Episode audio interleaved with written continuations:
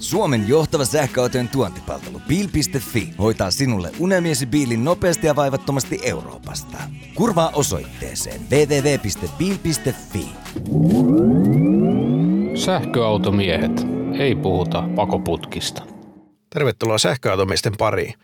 Tässä jaksossa minä eli Janne lähdin uuteen kaupunkiin ystäväni Tatu Laineen kanssa perehtymään Suomen ainoan, ainoaseen autotehtaaseen.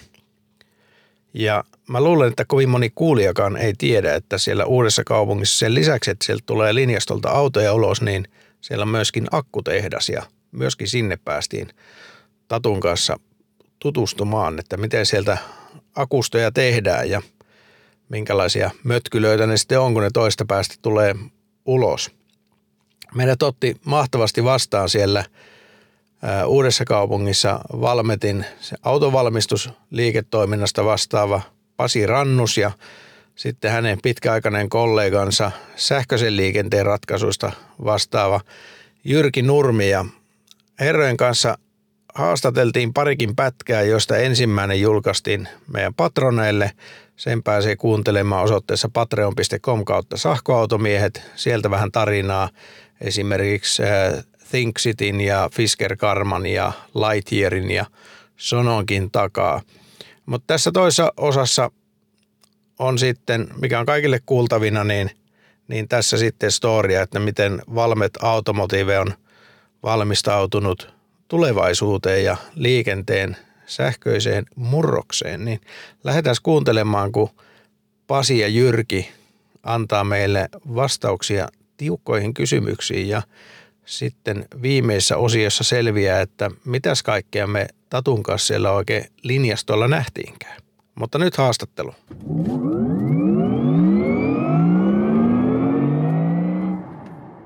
No Suomen ainoa autotehdas uudessa kaupungissa kulkee nyt hyvää vauhtia kohti sähköistymistä. Se ei ole kuitenkaan lähtenyt ihan vasta. Strategia on raavittu kasaan jo aika pitkä aikaa sitten, niin kertokaa, että milloin täällä on niin lähdetty tekemään semmoisia ratkaisuja, että, että täällä aletaan tuottamaan myöskin komponentteja sähköautoihin?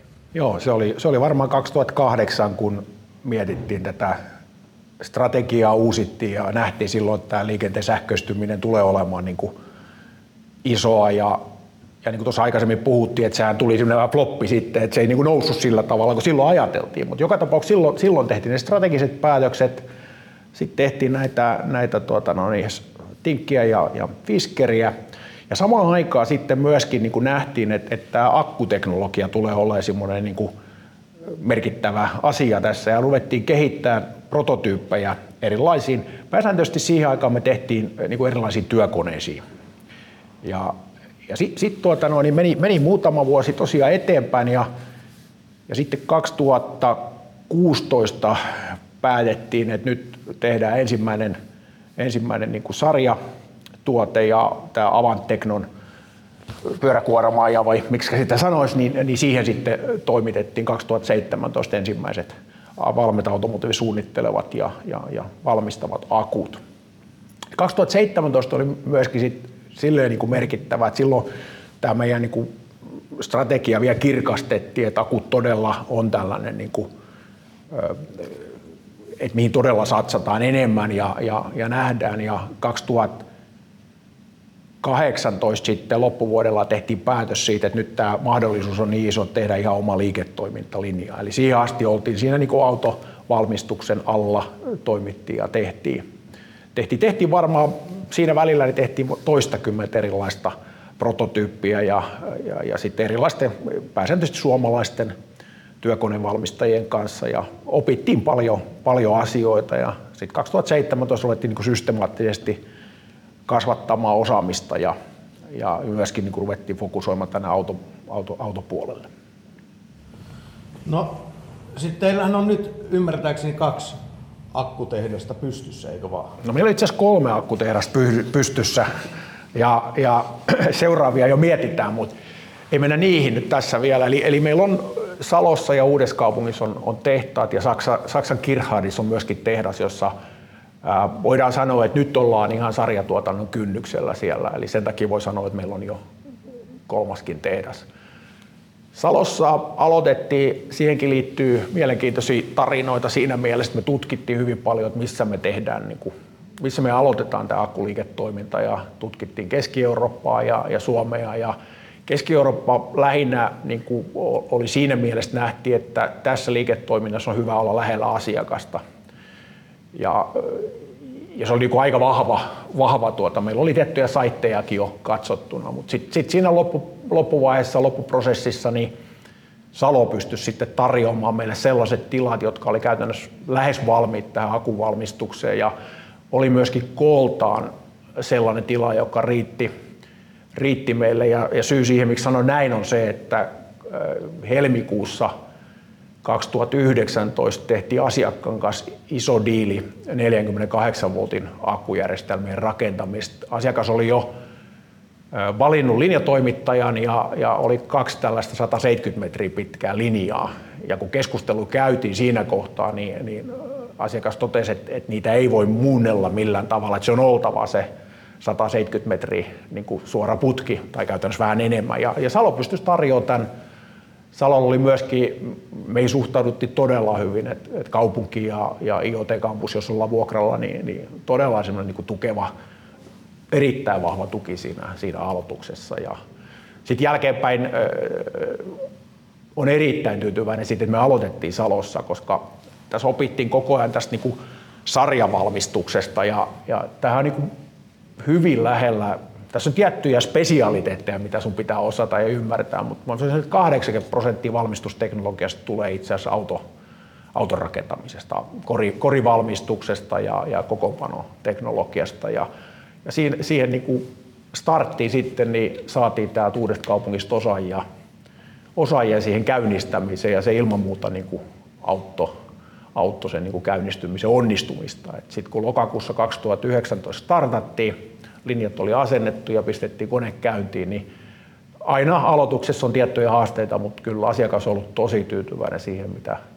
mitä pystyttiin. Ja pystyttiin, asiakas teki silloin vielä niitä tuotteita, he ei enää tee niitä, niin, niin pystyttiin se, se laatutaso niin kuin hyvin nopeasti kirimään, kirimään että pystyttiin tekemään samanlaatuisia tuotteita kuin Haluan painottaa asiakas. helmikuusta lokakuun. Kyllä täyteen vauhtiin?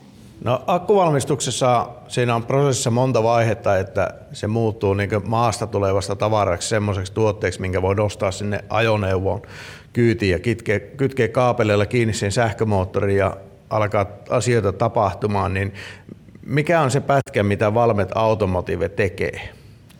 Se on, se on nyt just sitä, mitä me parhaiten osataan. Eli se on sitä, mä sanoisin, kokoonpano teollisuutta. Nyt muistetaan sitten, tässä bisneksessä se suunnittelu on hyvin voimakas, mutta jos puhutaan ensin ihan siitä niin kuin valmistuksesta, niin, niin me tehdään käytännössä, joku, joku hakee sitä malmia tuolta, tuolta maasta ja sitten sitä jatkojalostetaan ja tehdään, tehdään näitä kennoja. Ja, ja ne, se kenno, kennojen rakentaminen on kemian teollisuutta ja si, siinä me ei olla mukana. Ja näitä akkukennoja sitten seuraava vaihe, niitä laitetaan sitten yhteen. Perinteinen konsepti on niin, että sulla on akkukennot ja sitten niistä akkukennoista tehdään akkumoduleita ja sitten niitä X-kappaleita, niitä akkumoduleita sitten laitetaan siihen akkupakettiin, siihen varsinaiseen akkujärjestelmään.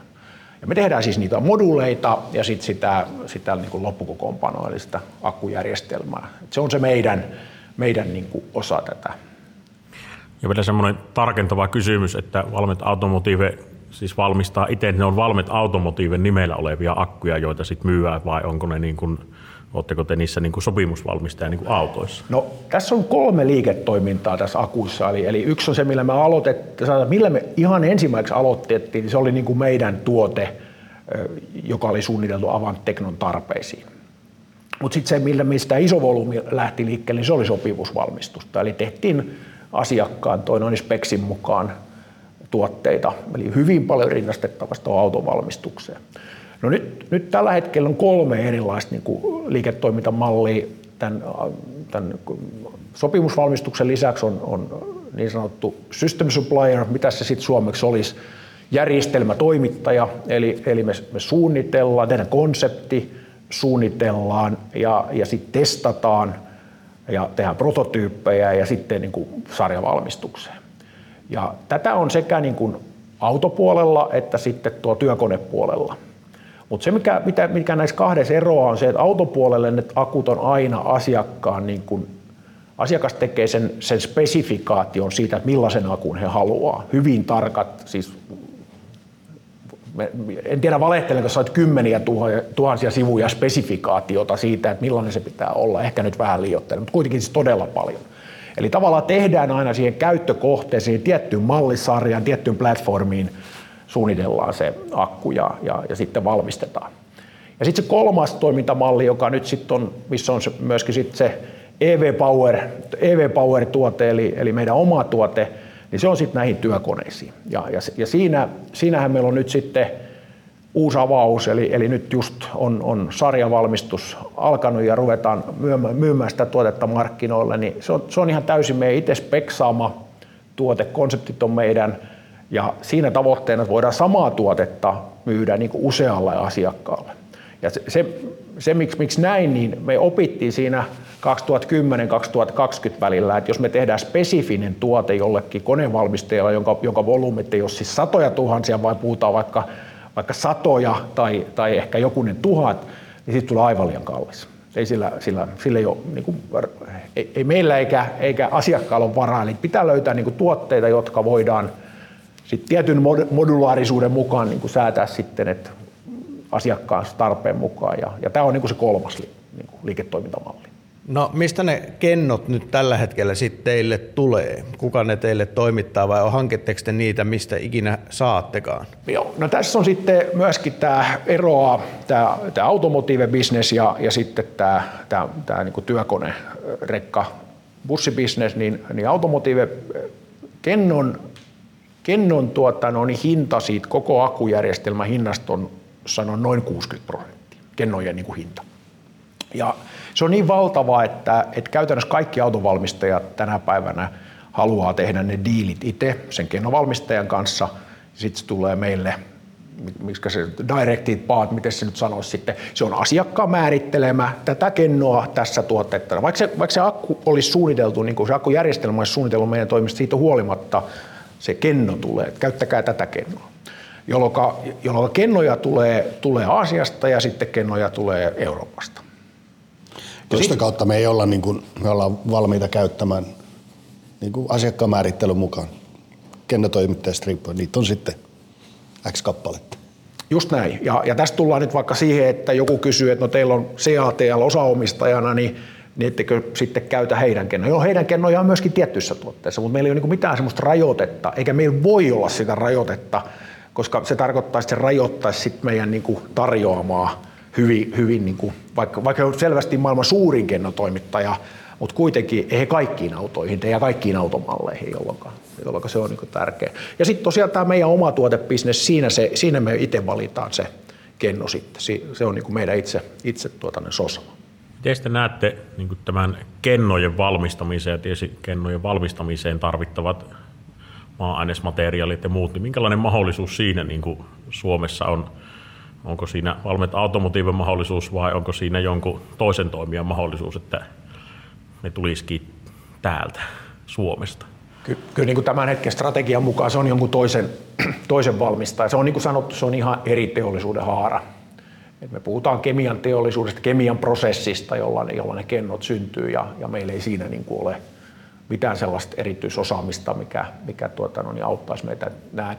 Sitten se, että tuleeko Suomesta, niin, niin toivon todella, että Suomessa jossain kohtaa on kennotehdas ja tiedän, että erilaisia keskusteluja on käynnissä, mutta viime kädessä on ne, ne, niin kuin ne asiakkaat kautta ne, ne, ne kenno, kennovalmistajat, sit, jotka sen, sen päätöksen tekee. Et tässäkin, niin kuin, jos ajatellaan tätä meidän strategiaa, nyt hyppään pikkasen tuonne toiseen tarinalle. Aloitettiin Salossa – jatkettiin uudessa kaupungissa, palataan siihen ja nyt tultiin Kirhardiin. Miksi metin Kirhardi on se, että mitä isommaksi nämä järjestelmät tulee, sitä, sitä lähempänä pitää olla sitä, sitä asiakasta. Ja sitten tämä kennopuolella on niin vähän sama tilanne, että sieltä tulee isot volyymit, iso, isot kuljetusmäärät ja niin poispäin, niin mitä lähempänä sä oot niitä volyymiasiakkaita, niin, niin sitä parempi. Niin se tavallaan Suomen mahdollisuutta pikkasen niin kuin vähentää. Toisaalta Suomessa on, Suomessa on raaka-aineita, joka taas edesauttaa. Eli, eli niin kuin sanottu, toivon, että nähdään kennotehdas Suomessa, mutta en pysty sanomaan, että se varmasti tulee. No mitäs tuotteita, nyt sanoitte tuo Avantin tuossa, mutta mitä muuta tuotteita on, missä on Valmet Automotiven tekemä akku tällä hetkellä markkinoilla? Uh, Muita hyviä kysymyksiä vai? Ei, meillä on julkaistu siis äh, Valmet Automotiivin kokoonpanoja akkuja on, on Volvossa ja, ja Mersussa. Ja, ja tuota, no, niin, sitten on muutamia muita auto, autoasiakkaita, joiden nimeä ei tässä kohtaa vielä voida, voida niin kuin mainita. Että meillä, on, meillä on viisi asiakasta autopuolella, joille tehdään, tehdään tuota, no, niin järjestelmiä ja niin kuin moduleja, akkupaketteja tai jompaa kumpaa. Mutta en, en, valitettavasti voi muuta avata tässä, kun eikö se näin ollut, että nämä, muita ei ollut tässä kohtaa vielä julkaistettu. Että haetaan tässä koko ajan julkaisu, julkaisulupa. No sitten tietysti työ, työkonepuolella, niin siellä on myöskin nyt sitten tämän meidän uuden tuotteen myötä niin, myötä, niin mielenkiintoisia avauksia ja toivottavasti päästään julkaisemaan uusia, uusia toimijoita, tuttuja, tuttuja toimijoita meille suomalaisille. Ja, mutta nyt ainut mikä on julkaistu tällä hetkellä on tämä meidän Ponssen, Ponssen yhteistyö tämän EV1 1, tuota noin, tuotteen osalta, johon me on toimitettu sit akkujärjestelmät. Ja tässä Ponsse, Ponsse yhteistyössä on niin kuin siinä mielessä hienoa, että meillä on, meillä on, meillä on tuota noin, Ponssen, Ponssen ää, teknologiayhtiö EPEC, joka, joka, joka tuottaa meille meidän, meidän akkujärjestelmän, tämän akun ohjausjärjestelmän niin kuin sanotaan raudan. Ja, ja, ja sitten, sitten tuota, no, niin meidän, meidän insinöörit on tehnyt sitten sen, niin kuin, sen tuotekohtaisen softan siihen ja, ja sitten taas kun, kun EV1 toivottavasti pian on markkinoilla, niin päästään sitten toimittamaan sitä Ponsselle sitä, sitä akkua. Et siinä on tämmöinen aika, aika mielenkiintoinen ja kuvastaa sitä niin kuin aika syvää yhteistyötä, mitä meillä heidän kanssa on tässä, tässä muutaman viime vuoden aikana ollut. ollut niin. No minkälaista tutkimus- ja kehitystoimintaa sitten te teette tämän akkupuolen ja sähköistymisen puolen tiimoilta muutenkin, niin, niin onko teillä täällä T&K-labraa, missä väkerellään tulevaisuuden sähköisiä ajoneuvoja tai niiden alustoja tai jotain rakenteita? Niin kyllä se, jos Jyrki vetää vähän happea välillä, niin, tota, niin, niin kuin autosopimusvalmistuspuolella käytän sanojasi, väkerrellään, niin yritetään ymmärtää, mihin markkina ja mitä tuotteet siinä on tulossa, niin kuin mihin markkina on menossa, mitä asiakkaat haluaa, mihin meidän nykyiset asiakkaat tai mahdollisesti tulevat asiakkaat, millaisia tuotteet tulee. Ja me mietitään sitä niin kuin auton sopimusvalmistuspuolelta sitä kautta, että miten meidän pitää meidän tuotantovalmiutta kehittää, että me pysytään siinä kilpailussa – mukana, ottaen huomioon, että siellä meidän niin sopimusvalmistus kilpailussa on totta kai Magna, meillä on VDL Hollannista. Sitten tämmöisiä yllättäviä nimiä, ei se tietysti meille välttämättä niin yllätys, mutta voi olla kuulijoille semmoisen uutta Foxconn, joka on ollut, on tämmöinen taivanilainen kännykkä sopimusvalmistaja – niin he keskustelee autojen sopimusvalmistuksesta. Autostahan on tulossa tämmöinen tietokone tai mobiililaite tai kännykän tapainen, niin he, he on siellä. Niin meidän pitää tässä kilpailussa niin pysyä mukana. Ja, ja sitä kautta meidän pitää kehittää meidän tekemistä. Et se on sitä meidän T&K-väkertämistä. Se, että sitten kun mennään tuote T&K, niin varmasti Jyrki pystyy avaamaan sitä, että mitä tuolla – sähköisen voimasiirtojen puolella ja akkujen puolella siellä niin kuin tehdään, mikä liittyy siihen meidän omaan tuotteeseen. Mutta, mutta se meidän T&K siihen, että me pysytään siinä, että me voidaan tulevaisuudessakin täällä Euroopan pohjoisella saarella tehdä autojen sopimusvalmistusta, niin meidän pitää koko ajan kehittää meidän kilpailukykyä. Joo, akkupuolella niin meillä on lähemmäs 200 tuotekehitysinsinööriä tänä päivänä. Se on, se on kasvanut hyvin voimakkaasti viimeisten vuosien aikana ja, ja meillä, on, meillä on toimintaa niin Suomessa kuin Saksassa ja, ja meillä on, meillä on kolme, kolme lokaatio Suomessa. Meillä on täällä Uudessa kaupungissa, tietty ydinjoukko, joka on meillä ollut pitkään ja ollut sieltä 2010-luvun alusta, alusta mukana. Ja, ja sitten meillä on Turussa ja, ja sitten nyt Salos avattiin myöskin, myöskin tuota, no niin, että myös tuotekehitysinsinöörit voi siellä tehdä töitä. Ja sitten meillä on Saksassa, Münchenissä ja Bad Friedrichshallissa myöskin, myöskin iso joukko osaajia. Sitten meillä on tämmöinen iso testikeskus, jossa voidaan testata sitten tulevia ja, ja, ja olemissa olevia akkuja niin Bad Friedrichshallissa. Meillä on sitä testaustoimintaa myöskin nyt Uudessa mutta se Bad Friedrichshall on se meidän niin pääpaikka.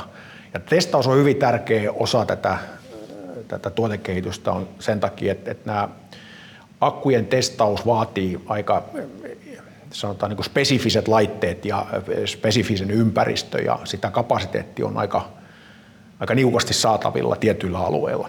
Ja, ja si, siinä kohtaa, niin jos sun pystyt hoitamaan sen niin itse, jos sulla on tuotekehitysprojekti ja sulla tulee joku, te, ensimmäisessä testauksessa tulee joku ongelma, seuraava slotti on ehkä neljän kuukauden, viiden kuukauden päästä, mutta jos kun sulla on itsellä se, niin sä voit vaikka kuukauden päästä tehdä pienet muutokset ja kuukauden päästä testataan taas ja mennään.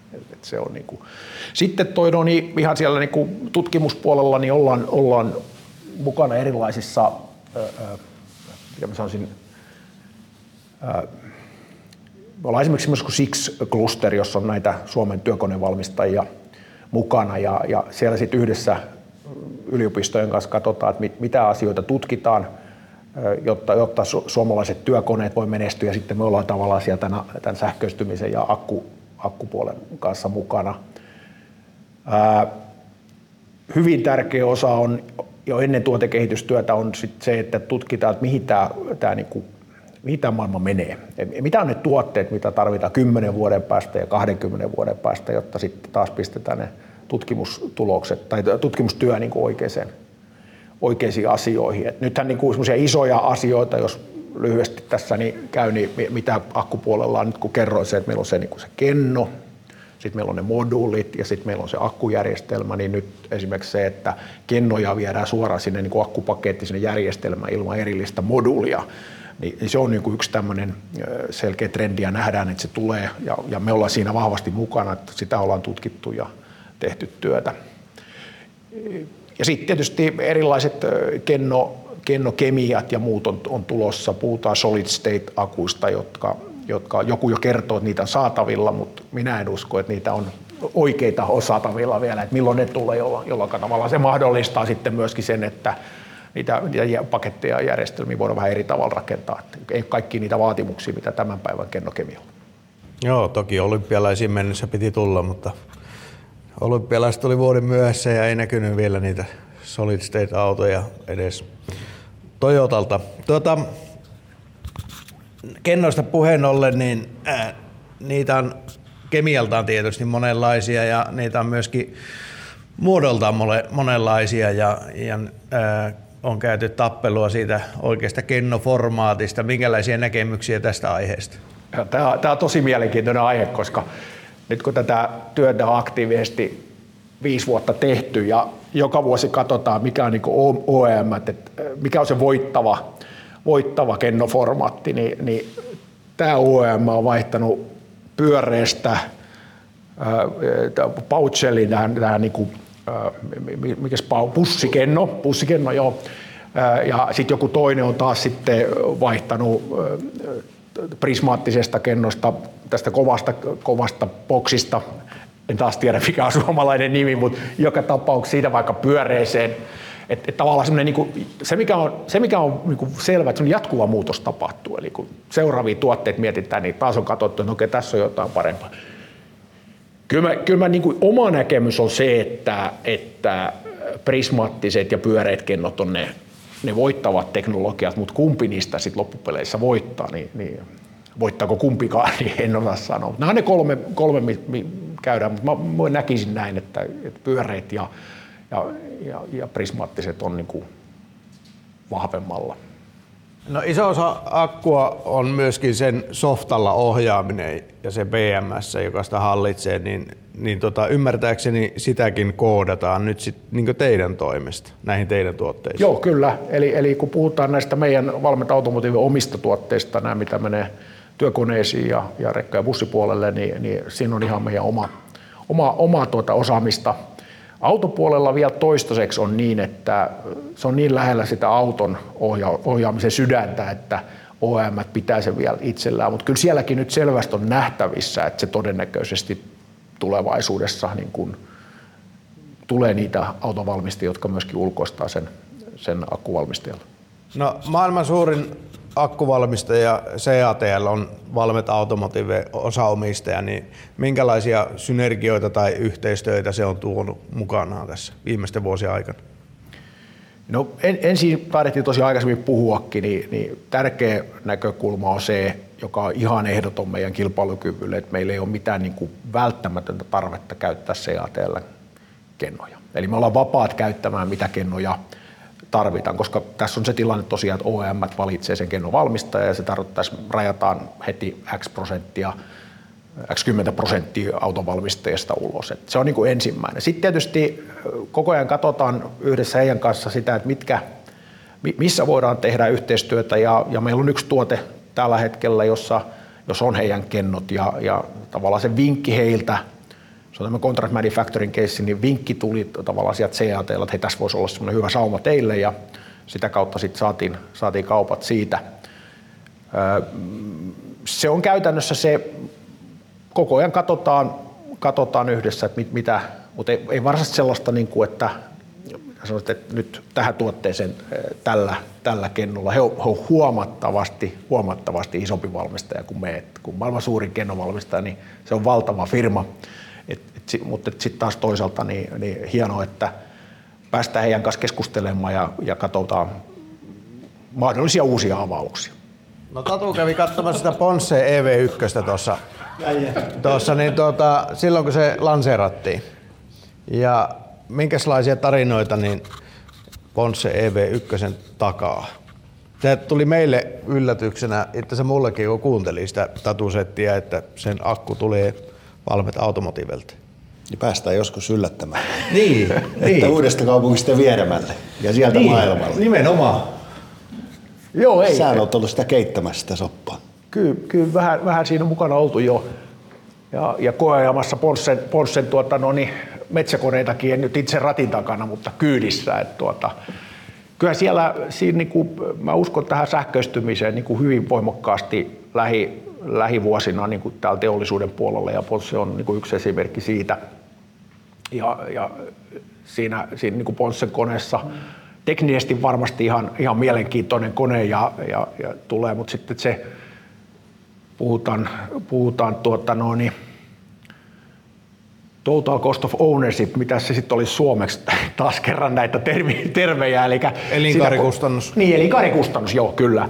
Niin, niin, niin kyllähän he on niin selvästi tutkineet sitä ja toteavat, että se on niin kuin näissä uusissa koneissa niin kuin erittäin, erittäin tuota noin, niin hyvällä, hyvällä mallilla. Ja, ja sitten tullaan vielä siihen, siihen niin akku, akkukemia ja akku, akkuteknologiaan, että et siinä on nimenomaan siinä tuotteessa on sellainen sellainen akku, jonka, jonka esimerkiksi lifetime on hyvin pitkä. Eli kun akuissa on erilaiset elinkaaret ja eliniät, niin, niin on haettu sellainen, jossa sellainen kenno siihen ja meidän järjestelmä ja sitten se koko järjestelmä suunniteltu niin, että saadaan mahdollisimman pitkä käyttöikä. Koneet ei ole koko ajan jossain, jossain tuota, no, niin, akkuja vaihdossa, vaan, vaan ne on tuolla metsässä, missä niiden kuuluu olla. olla. Ja, ja sitten sit siinä, niin kuin, siinä, siinä tuotteessa vielä on hyvin, hyvin niin kuin sanotaan, erittäin korkeat piikkitehot, että silloin kun tarvitaan tehoa niin kuin nopeasti ja paljon, niin, niin meidän akusta sitä, sitä löytyy. Joo, oliko se LFP-kemialla se akku vai? Se on LTO-kemia. Okei. Okay. Tota, no me jo puhuttiin tuosta suomalaisen sähköisen liikenteen ja akkujen arvoketjusta ja niistä mahdollisuuksista, koska meiltä löytyy sitä tavaraa tuolta maasta.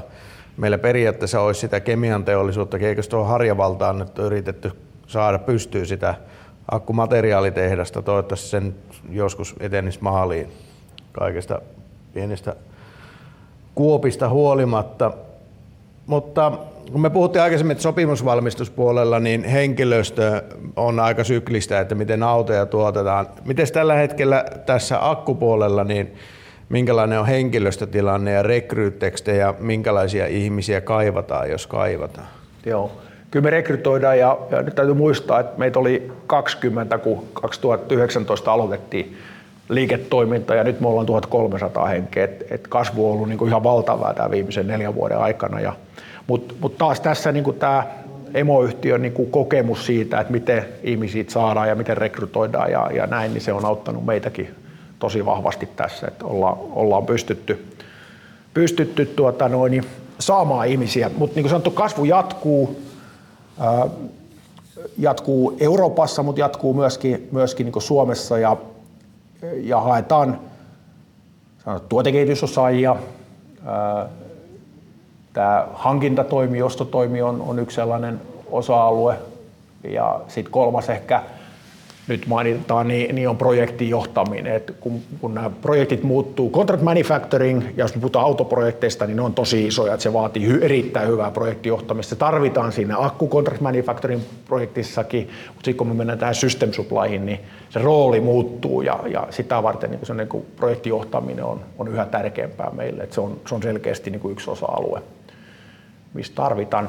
Sitten tuotannossa, tuotannossa niin kuin se, mikä on, meillä on, niin kuin, meillä on tuotteet, jotka esimerkiksi nyt tämä 48 voltin tuote, jota Salossa tehdään, niin, niin asiakas ei tee sitä. Eli me, me ei olla se, niin kuin se piikin tasaaja, vaan me valmistetaan kaikki. Mutta kun tämä maailma on niin crazy tällä hetkellä, kun ei noi asiakkaatkaan ihan tarkkaan tiedä, mitä kuukauden päästä autoja tehdään. Tämä on niin hirveän nopea. Tämä on komponenttipullaa, sota Ukrainassa vaikutti siihen – niin, niin, niin me, mekin nähdään semmoinen aika syklisenä, että et, nyt suunnitellaan, että ensi kuussa tehdään tämmöinen määrä, niin sitten se voi, voi 20 pinnaa lähteä siitä pois viikon päästä. Tai sitten voi tulla 20 pinnaa lisää. Ja se on niin kuin sitten tietysti myöskin haaste ja, ja ei niin mukava asia niin kuin henkilökunnalle. Että, mutta että meillä, on, meillä on hieno porukka ja ollaan saatu asiat tähän mennessä toi no niin, sujumaan. Ja, ja nyt taas, taas taas Salossa vähän lisätään vauhtia ja just tuli, en muista tarkkaan, mutta sanotaan, että joku 50 ja 100 henkilön välillä tuli just lisää tuotantoporukkaa. Ja Ukissa tulee tuossa tämän vuoden loppupuolella toisen puoliskolla, niin tullaan lisäämään väkeä täällä ja ja Kirchardissa sitten tietysti myöskin, kun tuotannot nousee siellä ylös, niin joka, joka puolella rekrytoidaan. Se on pari spesifistä niin tuotantopuolella, jos mietitään niin spesifistä ala, jossa osaajia, josta on, josta on huutava pula, niin ensimmäinen on niin automaatio-osaajat. Et kun nämä on hyvin automaattisia nämä meidän akkulinjat, niin siellä on paljon automaatio, niin se, siinä on selkeästi, ja mä olen ymmärtänyt, että teillä on vähän niin sama haaste, että automaatio-osaajat, automaatioinsinöörit on, on niin todella, niitä, niitä tarvitsisi kouluttaa niin ihan vaan reilusti enemmän kuin tällä hetkellä koulutetaan. Ja sitten toinen on niin kunnossapidon ammattilaiset.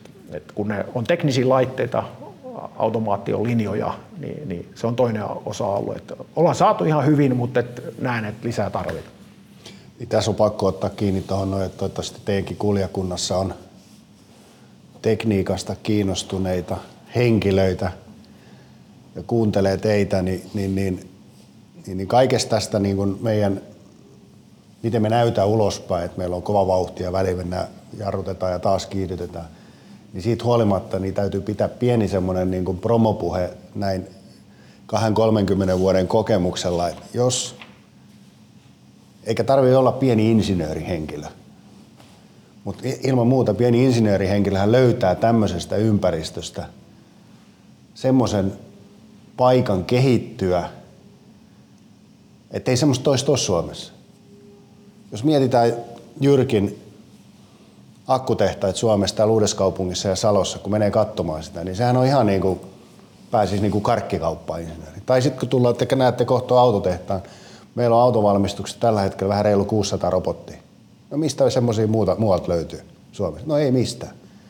Ja, ja, ja sitä kautta niin kun, mehän tehdään yhteistyötä esimerkiksi Turun AMK kanssa paljon. Me ollaan käynnistetty siellä nyt tämän viime syksyn aikanakin niin autovalmistukseen tai autoteollisuuden liittyvä – koulutuskursseja, että voi, voi valita. Me tehdään paljon yliopistoyhteistyötä, me tehdään toisen asteen oppilaitosten kanssa työtä, mutta kun se ei jää siihen pieneen insinöörimaailmaan, kun meillä on paljon muitakin mahdollisuuksia, mitkä liittyy logistiseen ketjuun, mitkä liittyy talouteen. Et kaikki kuulijat, nuoret, jotka miettii, mitä te teette ja haluatte tehdä isona, niin ottakaa yhteyttä. Tämä on ihan mieletön mahdollisuus niin kuin kehittyä eri aloilla. Tuosta voitaisiin siirtyä sitten aasinsillalla niihin tulevaisuuden mahdollisuuksiin, että niin tuota, minkälaiset valmet automotiivin tulevaisuuden mahdollisuudet siinä akkupuolella on. Ja tietysti olette pitkään ollut siellä henkilöautopuolella, mutta vähän myös itteni kiinnostaa tietysti tuon Ponsenkin johdosta, niin sitten tämä niin kuin raskaat työkoneet ja raskas liikenne, niin sehän ilmeisesti kuitenkin avaa tavallaan niin kuin uuden toimintakentän tietyllä tavalla teille.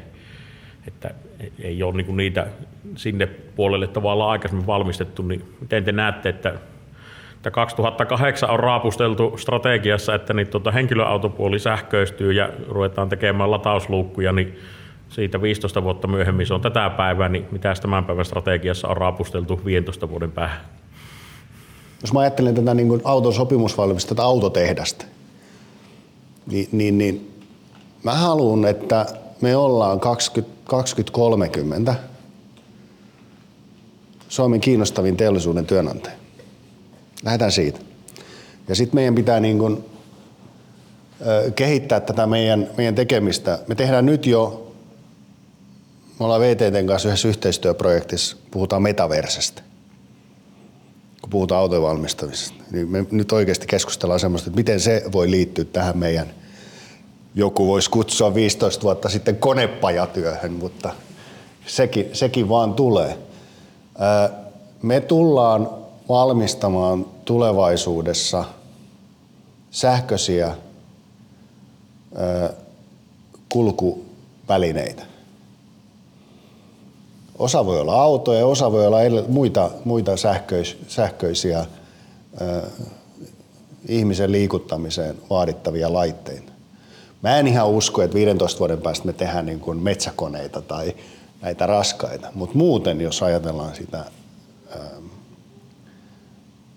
kulkuneuvoa tai väline sähköistymistä isoissa kaupungeissa tai ihan niin kuin yksityisautoiluja, niin semmoisia laitteita tullaan valmistamaan. Mutta voitte varmaan tehdä vähintäänkin akustoja niihin metsäkoneisiin, koska se, ma- se mahdollisuuksien maailmahan on loputon. Jos mä katselen ympärilleni, että mitä voisi sähköistää, niin sä menet lentokentälle ja sä katsot niitä vehkeitä, mikä työntää niitä lenskareita tuubista irti. Tai kuskaa niitä meidän matkalaukkuja sieltä koneesta sisälle. Tai sä katsot mm, kaivosten koneita.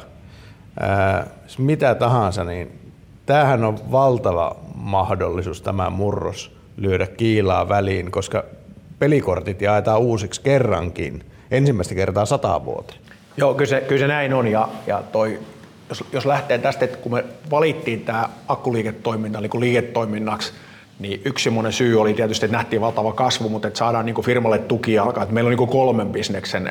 Aikaisemmin oli autovalmistus, sitten tuli katovalmistus ja sitä kautta kinemat ja nyt akut niin, niin myöskin taas tässä niin akkuliiketoiminnassa katsotaan tätä ihan samalla tavalla, että, että ei ole vaan se autojen sopimusvalmistus, vaan siihen rinnalle tuli, tuli tämä system supply, eli to, toimitetaan järjestelmiä, jotka on itse suunniteltu, niin tämä on yksi tukijalka ehdottomasti tämä niin omat tuotteet. Et, et jos autopuolella tapahtuu jotain liikehdintää, jotain alaspäin menoa tai ylöspäin menoa, niin se ei välttämättä tapahdu samaan aikaisesti tässä konepuolella ja saadaan niin tätä yritystä yhä enemmän semmoiseen niin hyvään, hyvään tasapainoon. Ja, ja sen takia nähdään tämä työkonepuoli niin kuin hyvin voimakkaasti, että siinä on hyvät mahdollisuudet. Ja, ja niin kuin sanoin, niin toivottavasti päästään pian kertomaan uusia, uusia juttuja uusista sopimuksista. Neuvotteluja käydään koko ajan ihan, ihan merkittävien pelaajien kanssa. Ja, ja, ja tuota, no, niin jos, jos ajatellaan vähän niin kuin out of the box, kuinka kauan meidän yhteiskunnassa kestää, että meillä on yhtä paljon latausasemia kuin meillä on tällä hetkellä sellihuoltoasemia. Aika kauan. Kestää jonkun aikaa. No mistä? Mehän tarvitaan sitä energiaa jostain. No sitä tulee ilmasta ja auringosta ja tuulesta ja vedestä ja mistä kai. Jyrkihän tekee jo näitä, suunnittelee näitä, silloin tulee kenno ja sitten tulee moduuli ja moduleista tulee paketti. No mitä seuraavaksi voitaisiin tehdä? Mitä jos tehdään vähän isompia paketteja? Energiavarastoja. Esimerkiksi. Hmm, hyvä mahdollisuus. Ja nyt kun alettiin, nyt kun kysyit, joo, että joo, ruvetaan niin kuin kyllä, maalaamaan joo. sitä kauaskaan tuosta taivasta, niin, mutta niin kuin sanoit, niin tämä on meille, pelikenttä on auki, mutta se mitä, mitä, mitä meidän pitää tehdä, niin meidän pitää edetä viksusti. Mehän ei voida sitä elefanttia syödä niin kuin kokonaan.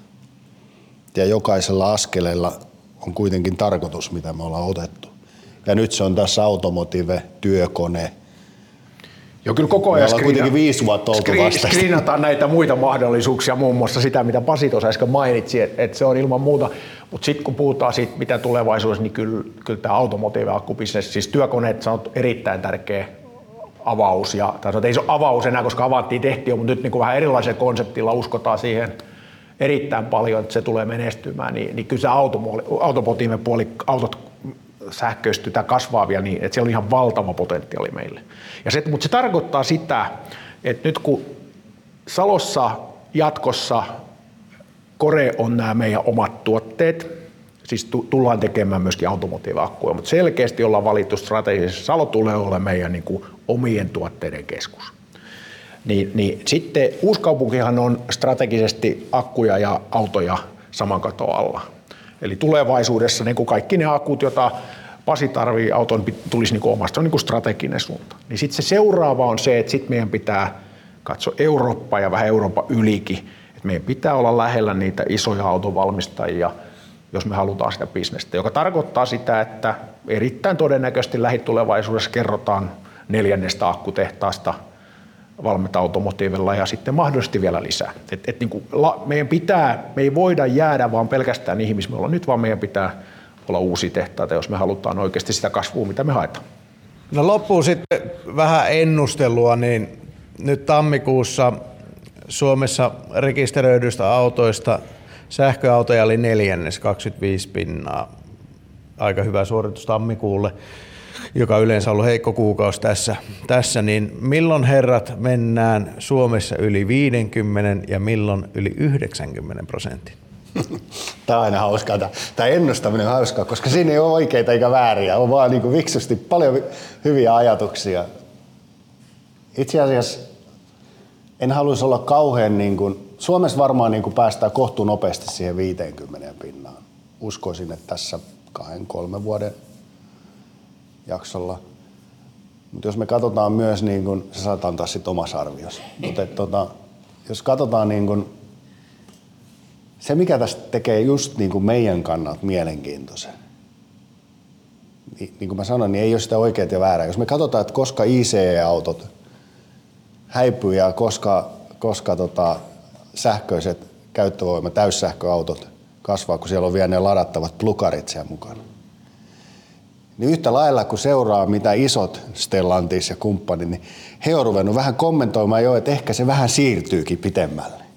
Ehkä se ei toteudukaan sitä vauhtia, mitä kaikki ajateltu herran vuonna 2025, niin se, se on enemmän, enemmän rekisteröidään sähköisiä autoja kuin, kuin vanha polttomoottoriauto. Mutta siihen liittyy just nämä kaikki muut asiat, sitten se infra, lainsäädäntö. No lainsäädäntö ollaan nyt paljon muutettu siihen suuntaan. Mutta se infra, et, et, vaikea sanoa, mutta Suomessa varmasti parin kolme vuoden sisällä niin kyllä se 50 prosenttia pitäisi mennä ensirekisteröinnistä.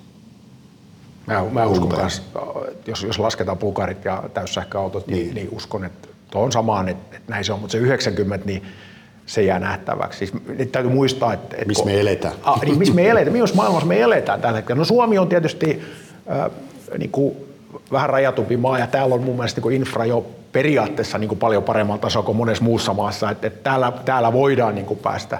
Mutta jos maailmanlaajuisesti ajatellaan, niin, niin kyllähän tuo infra on niin paljon perässä, että 90 pinnaa uusista autoista sähköautoa, niin, niin, niin, niin tuota, kyllä, kyllä on niin kuin, ja varsinkin jos puhutaan niin täyssähköautoista, niin kyllä, kyllä tulee menemään vähän pidempään, mitä nyt ennusteet on.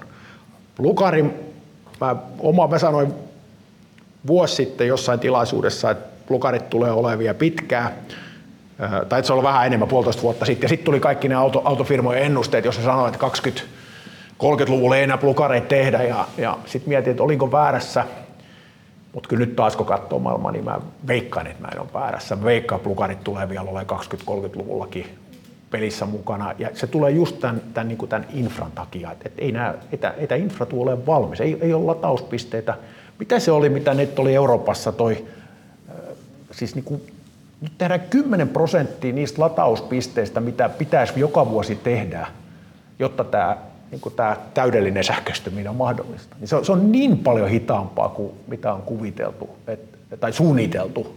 Että et se niin kuin, sanoisin, että se yksinkertaisesti on niin erittäin vaikeaa. Kyllä mä heittäisin, kaikki suunnitelmat Kyllä mä heittäisin vähän haastetta myös tuohon akkusysteemin järjestelmätoimittajankin suuntaan tässä, jos saa. Niin jos, jos ajatellaan, että meillä on miinus 20 astetta pakkasta, niin kyllähän vielä akkujen niin kuin, kapasiteettia ja kykyä pitää kehittää jonkun verran, että se 90 Suomessa toteutuisi. että kun meillä on miinus 20 pakkasta, että mä pääsen siellä yli 300 kilometriä sillä – kun pistän kaikki lämmityslaitteet ja kaikki päälle. Mutta ei se mitään, Jyrki hoitaa se kuntoon senkin asian. Joo, tässä, tässä onkin äh, semmoinen hyvä, hyvä osaaminen teille hankkia, semmoinen oikein globaali center of excellence, että hoidatte sen, että se auto auto lataa niin tuota, hyvällä teholla myöskin pakkasessa, niin siinä kun onnistuu, niin on jo aika pitkällä, koska on nähty esimerkkejä, että se ei kaikilta onnistu. Että ilokseni mulla on tuossa auto pihalla, mikä tempasee miinus 30 250 kilowattia sisään. Mutta kun sitten on niitä autoja, mitkä maksaa saman verran ja ne saa 30 kilowattia sisään, niin se on melkoinen ero, että siinä on osaamista, mille on kysyntää ihan selvästi. Kyllä. Onko Statulla enää kysymyksiä? Ei, kyllä patteri on melkein tyhjä, että varmaan se kysymys tuli, että menikö seuraavaksi tämä Lightyearia sitten koe ajamaan vai miten se oli. Mutta ei vain, hei kiitos herrat minun puolesta. Kyllä minun kysymys patterista on käsitelty. Joo, kiitos paljon ja mennään ihmettelemään kohta sitten omiin silmiin, että miltä näyttää autotehtaassa ja miltä näyttää akkutehtaassa. Valtavasti kiitoksia. Kiitos teille. Kiitos itsellenne. Tämä oli mielenkiintoinen keskustelu.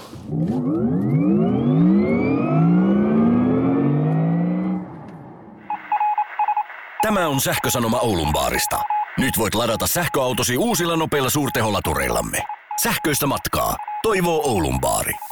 Moottoritieltä käännöin Oulun baariin. Janne Pohjantähdeltä moro. Varmasti kilpailukykyiset vakuutukset sähköautosi, kotisi, lemmikkisi, läheistesi ja sinun itsesi turvaksi. Laita postia janne.tapio at pohjantahti.fi ja varaudu yllättymään iloisesti. Hei, miksi tunget kolikoita automaattiin? Etkö ole kuullut e-parking-sovelluksesta? Ai mikä? Sillä voit hoitaa lataukset ja lämmitykset niin kotona kuin kauppareissuilla ja maksaa myös pysäköinnistä. Ja jää. E-parking. Tämä appi sopii myös bensalenkkareille. Laturille.shop verkkokaupasta kolmen kappaleen erä, Webasto Pure 2, 11 kilowattia latauslaitetta, 4,5 metrin kaapelilla, vain 599 ja kaupan päälle sähköautomiehet reppu. Laturille.shop. Laturille.shop.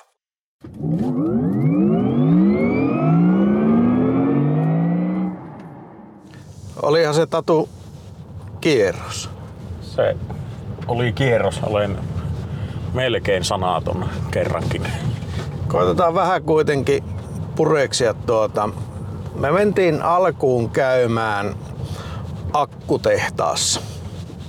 Kyllä. Ja mä luulen, että kovin moni ei edes tiedä, että täällä uudessa kaupungissa on akkutehdas. Salon akkutehtaasta on kirjoiteltu vähän enemmänkin, mutta tämä Ukin akkutehdas, niin, niin tämä oli jotain jotain, mistä luulee, että kovin monikaan ei, ei tiennyt. Tiesitkö sinä etukäteen, että täällä on tämmöinen fasiliteetti? En, siis kyllä mulle tuli ihan täysin yllätyksenä, että sen Salon akkutehtaan tosiaan, sen nyt on uutisista törmännyt ja sen nähnyt, mutta, tai kuullut, mutta niin tota, tää tuli kyllä tosi yllätyksenä ja, ja ihan mittavan luokan toimintaa, voisiko nyt näin sanoa. Että. Joo, oli. Siellä akkutehtaassa me mentiin sinne linjaston alkupäähän ja mitä siellä oli, niin siellä oli SK Innovationin äh, kuormalavoissa tulleita pussikennoja, semmoisia littanan mallisia. Ja sitten sen linjaston alkupäässä niin otettiin äh, ne kennot niistä laatikoista pois, ne nostettiin ylös ja sitten laitettiin niin kaksi kennoa päällekkäin, kun ne on semmoisia littanoita levyjä. Ja sitten ne naitettiin yhteen semmoiseksi pariksi, kennopariksi. Ja sitten se meni eteenpäin se prosessi siinä niin, että niitä kennopareja lätkittiin sitten peräkkäin ja yhdistettiin niitä hitsaamalla toisiinsa ja sitten lopuksi siihen tuli semmoinen muovi, eikö semmoinen metallinen kotelo päälle. Ja siinä valmistui niin akkumoduuli. Eli akkumoduuleita tuli tästä uuden kaupungin tehtaasta ulos. Ja sitten mä ymmärsin, että ne moduulit tuosta sitten shipaattiin sinne asiakkaan, tässä tapauksessa Mercedeksen, johonkin tehtaaseen Saksaan. Ja sieltä ne muuttuu sitten akkupaketeiksi ja auto kiinni. Joo, siis näin. Ja nyt sitten tiedä, ymmärsinkö minä ihan oikein vai väärin, mutta mun mielestä niitä myös, eikö niitä tuollakin pakattu niitä pötkylöitä niin, niihin isompiin kuoriin? Joo, kyllä siinä oli niin myös niitä isompia niin kokonaisia akustoja. En tiedä mihin käyttötarkoitukseen ne ei näyttänyt ehkä auton akustoilta, mutta mä en voi olla aivan varma. Joo, eikä sitä oikeastaan meille kerrottu. Ei, ei, ei ne kerrottu, että, että mihin ne on menossa. Mutta asiakkaille kuitenkin ja, ja tosiaan semmoinen siivousalue heillä tuntuu olevan, että, että täällä tehdään tällä uudessa kaupungissa niin akustoja autoja varten ja, ja sitten niin asiakkaan speksien mukaan. Ja sitten taas siellä Salossa, niin siellä tehdään niin Valmet Automotive speksien mukaan sitten niin toisille asiakkaille, jotka ei välttämättä autoteollisuudessa ollenkaan, niin vaikka se Ponsse. Mm, just näin. Niitä. Mm. Mutta siis akkuteollisuutta löytyy Suomesta ja se oli, se oli tämmöinen tehdasympäristö, niin kuin monesti voi kuvitella tehdasympäristön tänä päivänä, että, että siellä ollaan niin puhtaassa, hyvin puhtaassa tilassa. Mä en mennä päästä sinne sisälle, kun mä olin niin sähköinen. Että siinä oli semmoinen, piti se, seisoa semmoisen systeemin päällä, missä mitattiin, että kuinka paljon kuinka paljon on sitten hankaussähköä varautunut ja, ja meikäläinen on sen verran sähköinen kaveri, että että niin tota, hyvä, että muutama yrityksen jälkeestä selvisi. Ja kun sä niin innossa hinkkasit niitä kämmeniä nuisnut reisiin, niin kai sitä hankaa sähköä nyt tuli. Kun... Niin, niin se voi olla. Joo, mutta akkuja siis tehdään, tehdään täällä ja niin mun mielestä se hieno juttu on, että jos nyt niin kiinnostaa ihmisillä, kun mä tiedän, että meidän kuuntelijoiden joukossa on tämmöisiä teknisiä ala ihmisiä aika paljonkin. Ja jos kiinnostaa se liikenteen sähköistäminen tai kaiken sähköistäminen, niin, niin tämmöisiä mahdollisuuksia on niin sitten olemassa edetä alalla. Niin, ja jos mä oikein tuosta jutu, niin tämän päivän jutusteluista ymmärsin, niin eihän missään ole sanottu, että ne akut jatkossa kaikki menee niin kuin ajoneuvoihin, että ne menee omaan tavallaan, on se sähköinen aparaatti kuin aparaatti, niin on niin kuin mahdollisuuksia tuolla akkute, niin kuin akkupuolella tuolla. On, on ja se voi tosiaan olla energiavarastokin. Niin, just näin, että tavallaan se maailman sähköistymisessä mukana oleminen, niin sehän tuo Valmet Automotive voi tarjota aika moninaisiakin vaihtoehtoja, että jos nyt ei vaikka vaan ne autot kiinnosta, mutta haluaa siinä sähköisessä hommassa olla muuten mukana. Kyllä, kyllä. Ja se voi olla niin iso osa tuota VA-bisnestä, tuo akkupuoli. No, kyllä minä näkisin sen, että kyllä mulla tuli jo aika äkkiä semmoinen olo, että että se on jo nyt iso osa, mutta miten iso osa se tulee jatkossa olemaan. Ja nyt sitten kun päästään ehkä siitä vielä siihen, että tuollahan on vielä semmoinenkin nyt aika maailmassakin ymmärtääksemme uniikki tapaus, että siinä on autotehas ja akkutehas niin kuin vierekkäin, niin siitähän sitten varmaan voi 1 plus 1 laskea, että mitä se saattaisi sitten jossain vaiheessa tarkoittaa. Joo, kyllä. No sitten akkutehtaan jälkeen mentiin katsomaan ä, autoa, mikä on herättänyt jonkin verran parranpärinää ja päästiin istumaan. Ei päästy valitettavasti ajamaan, mutta päästiin näkemään ja istumaan Lightyear Zero autossa, mitä tuolla ehdittiin nyt joitakin kymmeniä tuottamaan tässä pari, kuukauden pari aikana. Kyllä vain. Oli hämmentävä auto.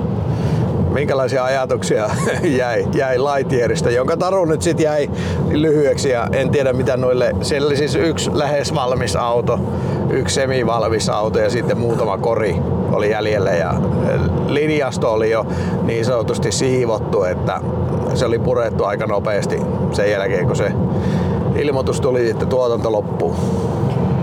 No siis toki siitä jäi vähän semmonen fiilis, siis hieno autohan se oli, se oli ihan se, siis miten nyt sanoisi, siis hieno, se oli paljon niin erikoista tavallaan sitä poikkeuksellista tekniikkaa, että toki semmoinen harmitus, että nyt se jää tuommoiseksi unhollaan painuvaksi tapaukseksi, että olisin sille suonut mahdollisuuden, mutta toki niin kuin varmaan joskus jo aikanaan jossain, oliko se nyt sinne jaksossa 46, niin sinä tämä asia ennustit, niin tietysti se lähtökohdat on varmaan ollut aika hankalat, mutta harmittaa tietysti, kyllähän tälleen sähköautoilevana ihmisenä, niin sanotaan, että mieletön kunnia oli päästä näkemään. Että onhan se niinku, kyllä jotenkin kun siihen penkkiin istui, niin tuli sellainen olo, että ei tässä moni ole istunut.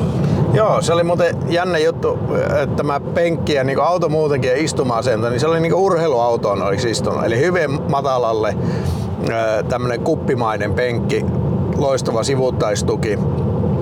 Ja mihin tuommoinen auto, joka 0 menee sama kyytiin kuin 20 vuotta vanha Toyota Corolla, niin mihin tarvii tuommoisen penkin, niin sitä mä en tajua.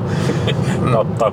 Ja sitten toinen, mikä on vähän hankala ymmärtää, että jos auton hintalappu on niin ideoitu, että alkaa kakkosella, niin sitten esimerkiksi tämä suunnanvaihtosysteemi oli tehty neljällä nappulalla siinä kojelaudassa, niin ne olisi voinut olla jostain Lada Samarasta ne PRND-nappulat. Että tässä, tässä niin näkyy taas, taas semmoisia startuppimaisuuksia siinä autossa, mutta katsotaan nyt sitten, onko Lightyearilla enää, enää tarua, että nythän se tuotannosta vastaava yhtiö meni tietysti selvitystilaan ja sitten se emoyhtiö kuvittelee sitä kansanautoa Lightyear 2 joskus tekevänsä, mutta ottaako kukaan sitä enää vakavasti, niin en tiedä. Mutta ei tuo Valmetin väki, niin kuin, eihän ne ollut tavallaan pahoillaan. Heillä on kokemusta ollut nyt näistä startupeista ja ne kaikki sanoo, että ne on ollut tarpeellisia opettavaisia juttuja. On siis nimenomaan, että sitähän he sanoo, että niissä oppii hirveästi, niistä on saatu tosi tärkeitä oppia ja, ja toisaalta onhan varmaan, kun tässä juteltiin, että 15 vuotta sitten on strategiassa päätetty, että lähdetään siihen sähköiseen liikenteeseen mukaan, niin tietyllä tavalla tämä on ollut valita-asioita, että, mm. että on varmaan ti- valmistauduttukin silloin, että tulee tämmöisiä startuppeja ja näissä voi käydä sitten tällä tavalla, mutta ei missään nimessä, että pikemminkin hyö sanoi, että näitä oppeja on hyvä käyttää nyt jatkossa hy- hyväkseen ja ilman niitä startuppeja niin olisi jäänyt monta oppia saamatta ja oltaisiin monta askelta varmasti kauempana siitä, missä tällä hetkellä ollaan. Joo, ihan varmasti. Että kyllä ne sitä uutta teknologiaa sitten tuo sinne pelikentälle ja sitten no perinteiset valmistajat, jos tämmöistä termiä voi käyttää, niin sitten ne pikkuhiljaa ottaa sitä, sitä uutta teknologiaa sieltä itselleensä niihin volyymimalleihin. No sitten toinen, mitä tuolla keskustelussa si- sivuttiin jonkin verran on Sono ja nähtäväksi tietysti jää miten Sonolle käy, että saako se riittävän rahoituksen että se auto saadaan niin sanotusti viimeisteltyä valmiiksi ja että se tuotanto saadaan käyntiin. Harmi, ettei päästy näkemään tuolla, nimittäin ilmeisesti joku Sonon kori oli jo hitsattu kasa. Joo, näin siinä kyllä minuakin pikkusen harvitti, kun joku sanoi, että tässä se vielä aamulla oli, mutta onpas se viety tästä jonnekin. Joo, kyllä. Se, se olisi ollut kiva. No sitten me mentiin sinne varsinaiselle tuotanto puolelle, missä tällä hetkellä siellä rullas Mercedeksen A-sarjan perinneautot, eli sieltä tuli Poltiksi eli museoautoja, aso, museoautoja tehtaasta ulos. Niitäkin vielä joku ostaa tässä. Ja kyllä siinä muuten aamun palaverin jälkeen niin tuota, piirustin taululle, että viimeinen polttis tästä tehtaasta tulee 2027 ulos. Mitäs luulet muuten Tatu siitä? Niin, siinä tota, kyllä minä sinne sinun leiriin hyppään ja siinä taettiin jonkunlainen pikku niin tota, vedonlyöntikin leipo, että katsotaan sitten, niin tuota, palataan tähän asiaan viiden vuoden päästä, että niin tuota, miten siinä sitten käy. Me ei siis keskenämme tätä vetoa lyöty, mutta... Ei, mutta autotehtaan johtaja Pasin kanssa, niin, niin siinä nyt sitten todettiin, että mä tuun kolmeksi viikoksi sinne töihin, että ne opettaa minut tekemään autoja jos siellä vielä perinneautoja tulee ja Tatu vielä lisää mausti tätä, että mun pitää sitten laittaa se pakoputki kiinni siihen. että se on minun homma sitten, mä menen sille pisteelle, missä se tehdään.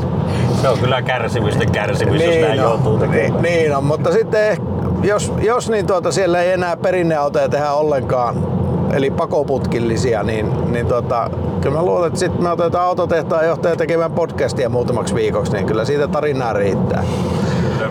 Tota, me aloitettiin se tehdaskierros sieltä Hitsaamosta.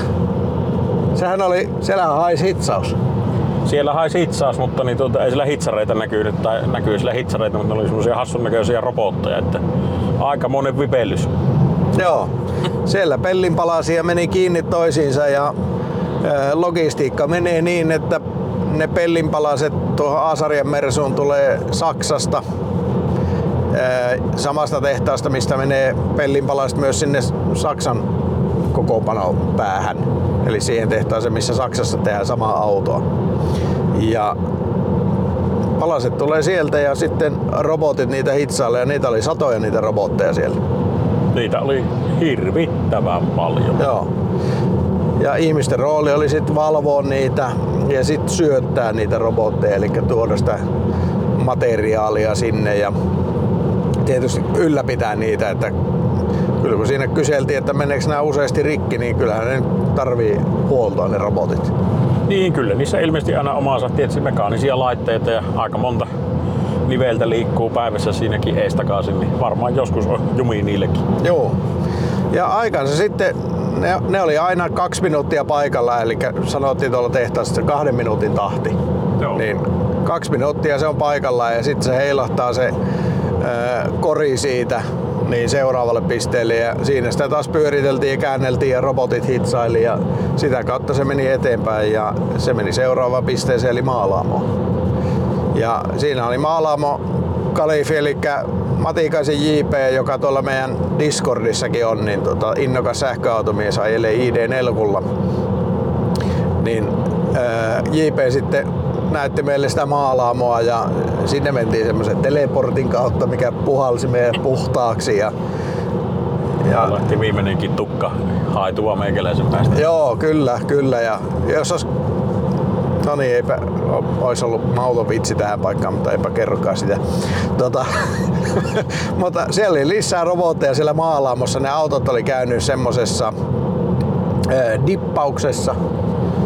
Joo, niissä altaissa mitä lie, Niin. niissä onkaan, niin Aki, ruosteen estopuhistuskemikaaleja.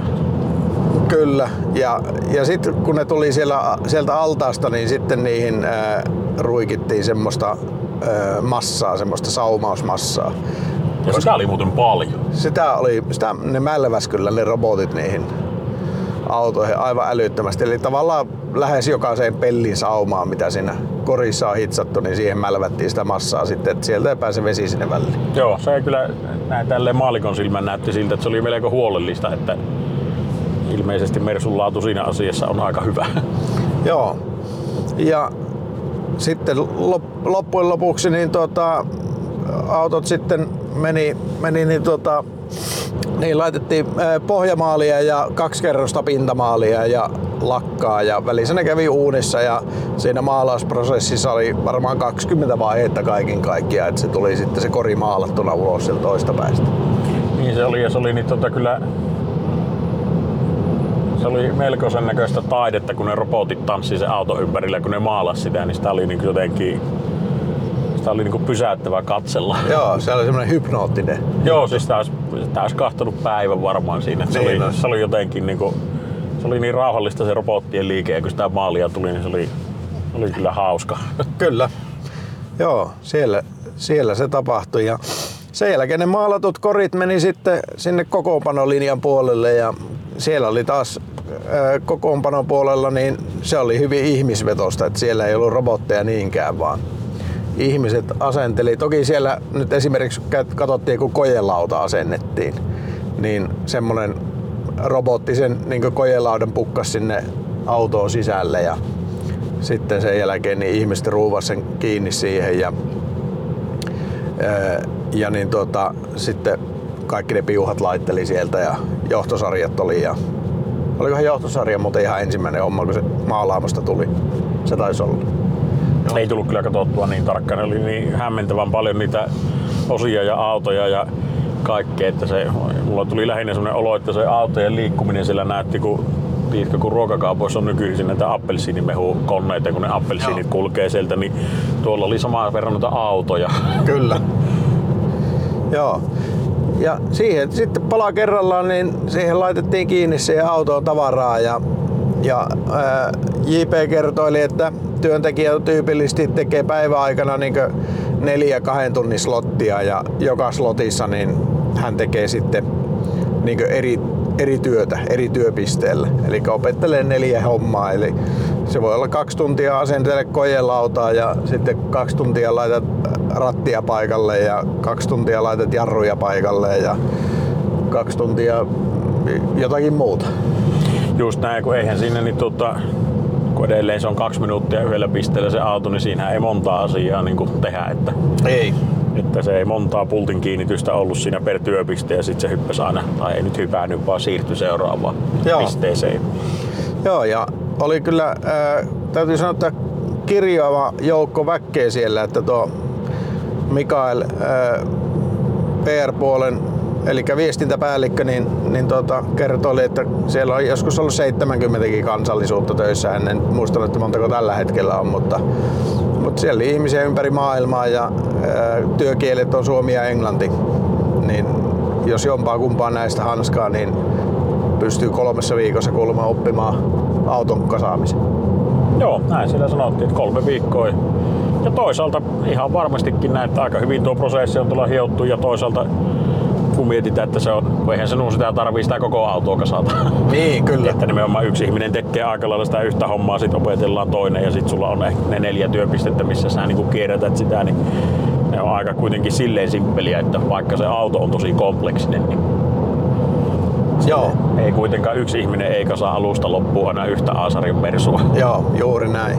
No sitten siellä loppuvaiheessa, kun sinne Mersu oli saatu kaikki kilkkeet paikalle ja sitä oli tankattu, muutama litra sinne bensaa, kun nämä oli perinneautoja, niin sen jälkeen niillä tehtiin erinäisiä testejä, kalibrointeja, laitettiin pyörän kulmat kohilleen ja valot kohilleen ja tutkat kohilleen ja niillä ajettiin pieni koeajo ja e, sitten oli tämmöisiä laadun tarkastuspisteitä, niin niitä oli vähän joka välissä siellä sun täällä. No niitä tuntui olevan kyllä ihan, niitä oli ihan mahdottomasti ja oli kaiken maailman monsuunisadeet-testiä ja oli sun vaikka mitä ja sitten oli vielä jotkut RFID-täkit sillä portilla ennen kuin ne lähtee ne rekassa ulos, että jos sillä sattuukin olemaan siinä autossa joku osa, mikä on keretty vaikka takaisin kutsutulla siinä välissä, kun se oli pihalla ottanut, niin sitten se rekka vielä pistettiin stop ja se auto, yksi auto kyvistä pois ja että sitä aika viimeiseen asti on kyllä niin kuin vahittu asiat, että ei kävisi mitään. Joo, kyllä. Et se oli tavallaan aika vaikuttava tämä laadunvalvontapuoli, että miten sitä tehtiin. Ja ja sitten sieltä otettiin myös niin loppupäässä muutamia autoja sivuun ja sitten niille, niitä fiksattiin, että niille tehtiin jotakin, että se vastaa sitä, mitä asiakas, eli tässä tapauksessa Mercedes-Benz haluaa. Just näin, ja sitten siellä oli niitä satunnaisotanta-autoja, että mille tehtiin sitten vielä tarkempia testejä tai muita tutkimuksia, että Joo. tämä on varmasti kaikki asiat niin kunnossa. Niin. Mutta kyllä mä niin itse näen, että tulevaisuuden mahdollisuuksia tuommoisella sopimusvalmistajalla on nyt tässä murroksessa ja, ja kyllä se voi olla, että tuommoinen tuommoinen niin tota, polttisten tekeminen, niin kyllä se alkaa olla auringonlasku hommaa, hommaa tuolla Valmeta Automotiivellakin jossakin vaiheessa ja, ja kyllä sen sillä näkee, että GLC loppu, niin nyt ei tullut mitään tilalle. He tietysti neuvottelevat, että saavat uusia sopimuksia, mutta kyllä mä ootan, että tuossa tehtaassa aletaan kohta puskemaan ei enää ensimmäistä, koska se Think City oli aikaisemmin, mutta siis ensimmäistä vakavasti otettavaa sähköautoa ulos. Niin, kyllä minä ihan samaa mieltä ja niin, tuota, kyllä kai sitä vähän niin, tuota, sen suuntaista niin kuin, jutuista oli niin kuin aistittavissakin, että, mm. että keskusteluja on paljon ja eihän nyt varmaan yllätyskään kellekään, että koska autoteollisuus on murroksessa. Kaikki sähköautoilua seuraavat tietää, että se on melkein aina kun tuota uusi merkki tulee tai uusi sähköauto tulee, niin sitä mietitään, että onkohan se joku uusi merkkikin, mikä sieltä tulee. Että niitä merkkejä on vielä paljon tullut ja tulee. Niin kyllähän se tuommoiselle sopimusvalmistajalle avaa ihan erilaisen pelin kuin ennen aikaa. Joo, että kyllä siinä on mahdollisuuksia, että tuleeko sieltä sarja sähköautoja joltakin perinteiseltä, vaikka eurooppalaiselta valmistajalta, onko se joku länsimainen startuppi, onko se joku ä, aasialainen, todennäköisesti kiinalainen, joka haluaa tulla Euroopan markkinalle ja saisi vähän niin jalkaa overrakoon sillä, että hei valmistetaan tämä auto Euroopassa. Niin saadaan sille niin eurooppalainen imago myös sille, sille kiinalaiselle autolle tai brändille. Sekin on ihan totta. Ja sitten myös se, että niin, tota, varmasti jos ja kun tuollakin tuo akkutuotanto niin kuin kunnolla käynnistyy ja niitä rupeaa määriä tulemaan, niin sehän voi myös jollekin tosi perinteiselle autovalmistajalle olla sitten se niin, tota, lisäresurssi siihen, että jos omat tuotannot alkaa olla täynnä, niin jos tuolla on kapasiteettia akkuja, niin sitten se voi ollakin, että yhtäkkiä vaikka tehdäänkin hyvinkin perinteisen autovalmistajan sähköauto, että mahdollisuuksia on nimittäin hirveästi. On ja... Että ihan ja näen kyllä niin kuin heidän tulevaisuuden, siis näen jotenkin sen tosi valoisana, että mun mielestä niin kuin monta, monta asiaa, koska tähän sitten vielä lisätään se niin tuota avokattoteknologia, mistä ne puhuu sitä kinematiikka, kun se oli se hieno termi, koska sielläkin on paljon samoja mekanismeja kuin vaikka näiden autojen näissä latausluukuissa, että siellä on niin kuin monta asiaa nyt jotenkin tavallaan niin kuin naksahtanut semmoiseen tiettyyn asentoon ja nyt niitä paljon kaikkea tarvitaan ja tietysti edelleen strateginen päätös 15 vuotta sitten tehty, mutta osoittautuu nyt aika oivalliseksi päätökseksi. Että... Niin, esimerkiksi tämmöinen juttu kuin ensimmäinen sähköinen avoauto. Ei ole vielä, no okei, okay, Fiat 500 ei siitä on mahdollisuus saada semmoinen, semmoinen mistä saa sen katon auki, mutta sivut jää niin sanotusti vielä pystyy. Niin. Mutta niin se, semmoinen perinteinen avoauto, niin mikäpä parempi paikka tekemään sitä kuin tuo uuden kaupungin tehas. Että on niitä optioita olemassa ja jos haluaa niin kuulia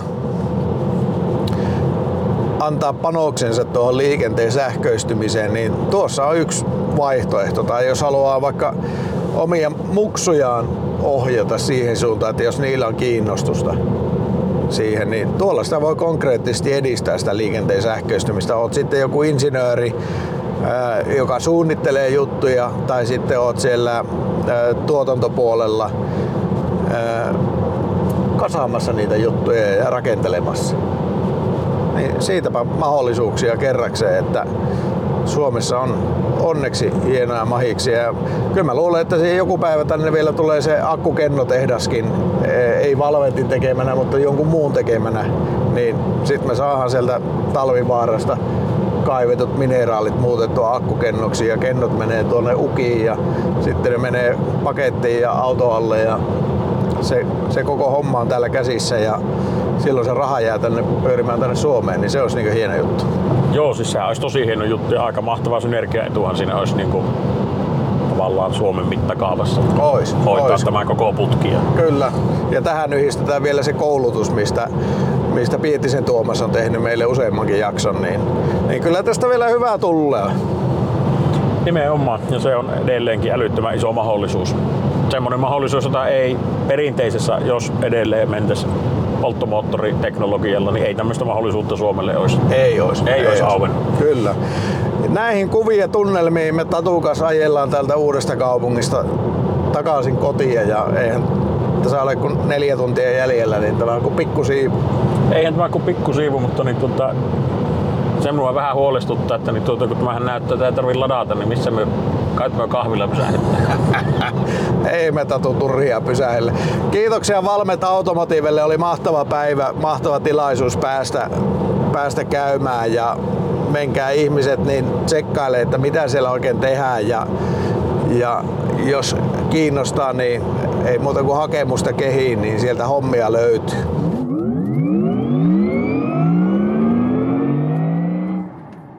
Totta kai halutaan tähän loppuun vielä sitten kiittää meidän patroneitamme, erityisesti meidän pääsponsorimme Jussi Jaurola sekä sponsorit Harri Ruuttila, Harri Jokinen ja Miikka Tuomola.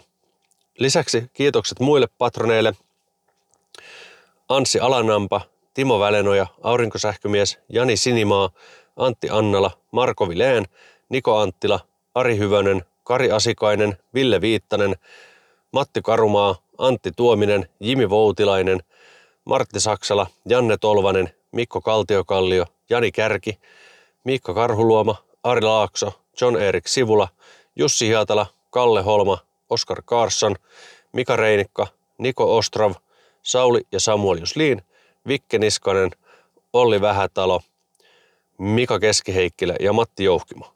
Kiitos ja nähdään taas ja kuullaan ensi viikolla. Moikka! Sähköautomiehet. Ei puhuta pakoputkista.